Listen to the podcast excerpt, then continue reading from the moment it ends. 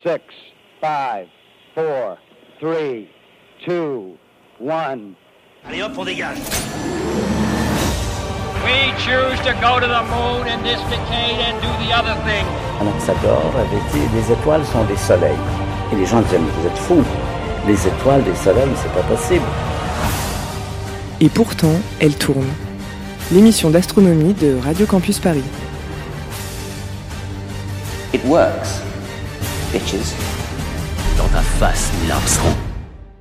Bonjour à tous, bienvenue dans Et pourtant elle tourne, l'émission d'astronomie de Radio Campus Paris. Elle tourne au pluriel, puisque tout au long de l'année, nous explorerons toutes les planètes du système solaire. Et ce soir, on vous propose de commencer par le commencement avec la première des planètes de notre cher système, Mercure.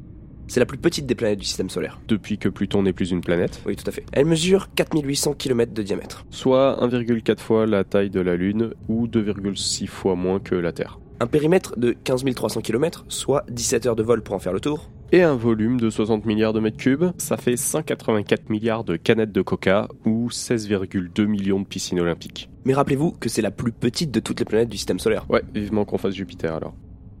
L'orbite moyenne de Mercure se situe à 57 millions de kilomètres du Soleil, soit 0,3 unités astronomiques. Unité astronomique étant définie par la distance Terre-Soleil, ça fait environ 150 millions de kilomètres. La lumière du Soleil met donc 2 minutes et 42 secondes à lui parvenir. D'ailleurs, le Soleil, parlons-en. Ce dernier apparaît trois fois plus gros dans le ciel mercurien que dans le ciel terrestre, et la planète reçoit une intensité lumineuse 7 fois supérieure à celle reçue par notre planète. Cancer de la peau assuré. L'orbite de la planète possède également une très grande excentricité, c'est-à-dire que sa distance au Soleil varie fortement entre son apogée, le point le plus éloigné de son orbite, et son périgée, point le plus proche. Mercure possède en réalité une orbite 12 fois plus excentrique que celle de la Terre. La durée d'une année mercurienne est de 88 jours terrestres, et son jour est de 59 jours terrestres. Le Soleil se couche donc une fois par an, c'est le réveillon tous les soirs en somme. Et à quoi ressemble cette planète? Eh bien, Mercure est une planète tellurique, autrement dit constituée de roches. En somme, c'est un gros caillou avec un énorme noyau en fer en son centre. Il représente 60% du volume. Elle n'a pratiquement pas d'atmosphère car les vents solaires balayent constamment sa surface.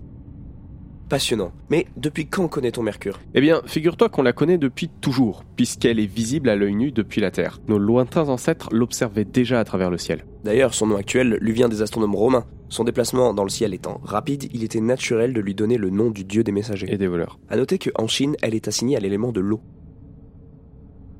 L'exploration humaine de Mercure reste partielle. En effet, sa proximité au Soleil fait de la planète un objectif très difficile à atteindre. C'est seulement avec les progrès de l'astronautique moderne et l'utilisation des assistances gravitationnelles que les sondes ont pu survoler la surface mercurienne. Les premiers survols eurent lieu en 1974 et 75 par la sonde Mariner. Cette mission permit de cartographier environ 45% de la planète et de détecter son champ magnétique. L'expédition suivante, la sonde Messenger, a fait partie du programme de la NASA Discovery. C'est la première mission entièrement dédiée à l'exploration de Mercure. Enfin, la prochaine étude de la planète sera réalisée par la mission Bepi Colombo, réalisée conjointement par l'ESA et l'Agence spatiale japonaise. Le lancement de cette mission est d'ailleurs prévu pour octobre 2018. Fun fact L'observation de la planète a permis de valider la théorie de la relativité générale de Einstein en 1919.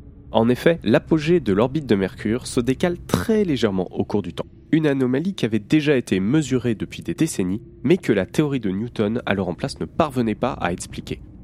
En 1915, Einstein sait que s'il parvient à résoudre ce mystère de la science, sa théorie sera plébiscitée. En appliquant ces nouvelles équations, il parvient à décrire parfaitement le décalage et propose une série de prédictions très précises pour l'époque, ce qui consacrera Einstein. Autre fun fact, Mercure est la planète subissant le plus grand écart de température à sa surface, à cause des effets cumulés de sa faible distance au Soleil et de sa faible vitesse de rotation. Il fait 440 degrés Celsius le jour et moins 170 degrés la nuit, un écart total de 610 degrés Celsius entre les deux faces. Pour avoir une idée, c'est un peu l'écart de température entre votre peau et une cuve d'aluminium en fusion. C'est incroyable, mais on est déjà à la fin de l'émission. Un dernier point intéressant. Le fond musical qui court depuis le début de l'émission n'est pas une œuvre d'art contemporaine. Il s'agit d'une transposition en ondes sonores des radiations lumineuses émanant de Mercure. C'est, d'une certaine façon, le chant silencieux de la planète. Frisson glacé assuré.